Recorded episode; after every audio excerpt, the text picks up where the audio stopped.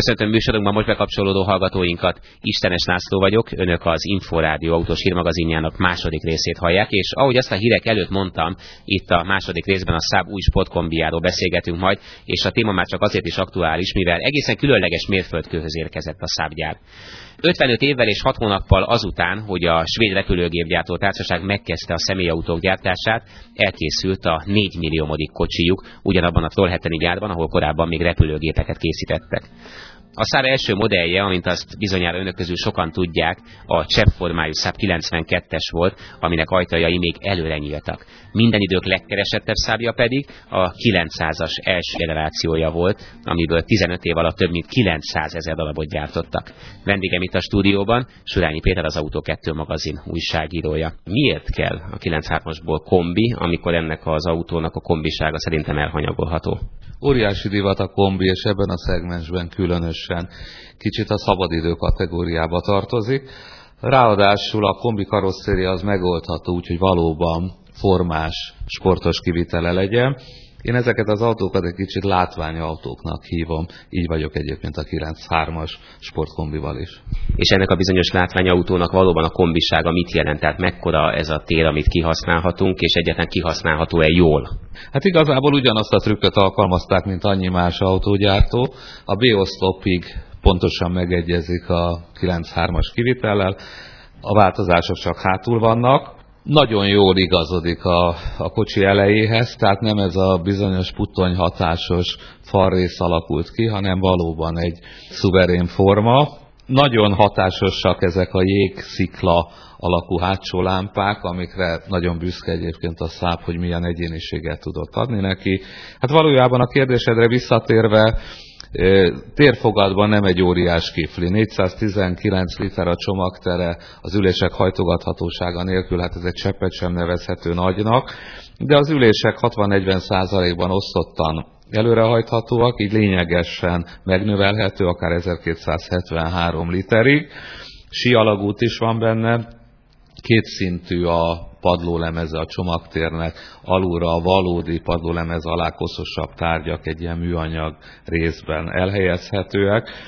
Úgyhogy valóban sportcélokra amennyire kell egész jól kihasználható ez a tér, de sokkal fontosabb a látvány, és valóban egy önálló karaktert ad ez a kombiforma. Nagyon sokszor kimondhat a sport szót. Ezt érezzük az autó belsejében is, esetleg a motor terében is? Hát belül egyébként tök ugyanaz a műszerfal a minden az autó a széria kivitelnek, illetve mint a négyajtós kivitelnek, de föltétlenül sportos abban abból a szempontból, hogy a motor parkja az valóban sportos, és ha hozzáveszünk a szab, száp hagyományokat, akkor azt mondom, hogy a műszerfala is egy nagyon jó pofa egyéniség, itt nem annyira a sportosságra hivatkoznék, hanem sokkal inkább a repülős múltra, egy szépen kialakított, valóban egyedi műszerfal. A motorparkja egyébként rendkívül gazdag, és itt kapcsolódik szintén a motorpark a sportossághoz, hat benzinmotorja van, ami elég szép ebben a kategóriában, és közel ezek a legkülönbözőbb helyről jönnek, magától az Opel, aki ugye az apukája pillanatnyilag ennek az autónak, a Száptól, ugyanakkor a Fiattól, akitől közben a General Motor, Motors elvált, de megkaparintotta a legféltettebb kincsét a dízelmotorpark. Tényleg ez most jót tett a számnak ez az együttműködés, illetve ez a házasság? Én szerintem az együttműködésből, de ez egy teljesen más téma, Igazából a General Motors húzta a legnagyobb hasznot, hozzájutottak egy olyan dízelmotor parkhoz, amiről álmodni sem mertek volna. A Fiatnak talán annyiból tett jót, hogy nagyon kevesen tudták, hogy milyen jók a Fiat dízelmotorok. Most, hogy az Opel, illetve a General Motors megkaparintotta, a dízel technológiájuk sokkal hangosabban artikulálódik, mint enélkül. Péter, azoknak, akik szeretik a sportményeket és szeretnek sportosan vezetni, azoknak melyik motort ajánlod a Saab 93 sportkombiához? Azt mindjárt elmondom, de előbb érdekes lenne néhány szót ejteni a padlólemezéről az autónak. Ez valójában az Opel Vectra-nak a padlólemezére épül, és ez a padlólemez a felfüggesztéseivel egy híresen stabil, híresen jó, nagyrugózási kényelmű alap, és ezt a száb is megtartja, egy nagyon merev szerkezet, és nagyon sportosan, éppen ettől nagyon sportosan tudja hurcolni ezt a kombi karosszériát. A karosszéri alaktényezője is nagyon jó, 0,33 százados, és arra különösen ügyeltek, hogy a az autón az első és a hátsó tengelyek a légáramlás függvényében teljesen semlegesek maradjanak, sem emelés, se leszorító erő nem keletkezik, ez egy nagyon jó semleges kormányozhatóságot enged meg. Hát most az előbb említett motorválasztékról annyit szeretnék mondani, hogy a legkülönbözőbb motorok vannak, itt az 1,8 litron erőssel indul, de talán a legérdekesebb darabja az egész szériának, az 1999-től az USA-ban közösen fejlesztett 2,8 literes 60 fokos V6-os csupa könnyű fémből, és az Aero az egy közbenső, a legsportosabb változat, az egy közbenső teljesítményfokozatot, 250 lóerőt kapott. Még a motor érdekességehez tartozik, hogy a két henger sora a V-motornak külön-külön töltögeti a turbót. Tehát egy turbó van, de a turbóban két külön csatorna van, és a két henger sorból leömlő gázok külön csatornán hajtják ezt a turbót. Ettől nagyon-nagyon rugalmas lett a motor 1500-as fordulaton már a 90%-át adja le a nyomatéknak, ennek a 350 Nm-es maximális nyomatéknak. Egyébként érdekes még az is, hogy a turbót magát a Mitsubishi gyártja.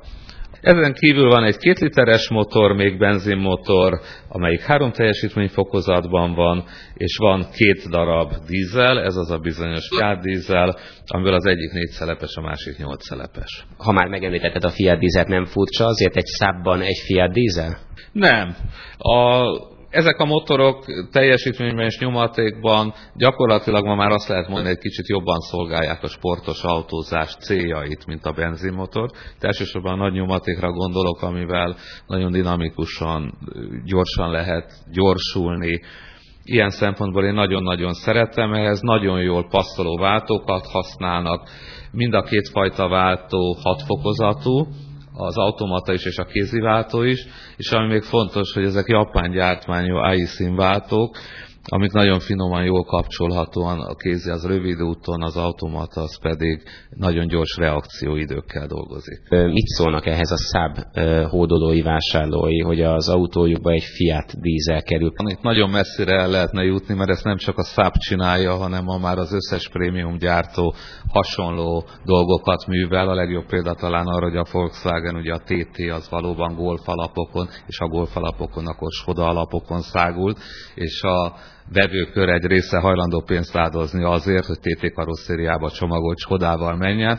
Hát a Szábnál ez gyakorlatilag azt mondanám, hogy még sokkal elegánsabb, mert ez a dízelmotor valóban egy korszerű dízelmotor, nagyon korszerű dízelmotor, lenyelik a békát. Egyébként, ha korszerű a motor, azt hiszem teljesen mindegy, hogy a szelepdeklire milyen márkajelzés van ráütve. Ezek voltak a Tempo mai témái. Magazinunk adását meghallgathatják, vagy letölthetik az Inforádió új hírportáján, a www.inforádió.hu címen. Legközelebb egy hét múlva kedden, ugyanebben az időben várom Önöket. Mai figyelmüket megköszönve búcsúzik a szerző műsorvezető Istenes László. Viszontlátásra!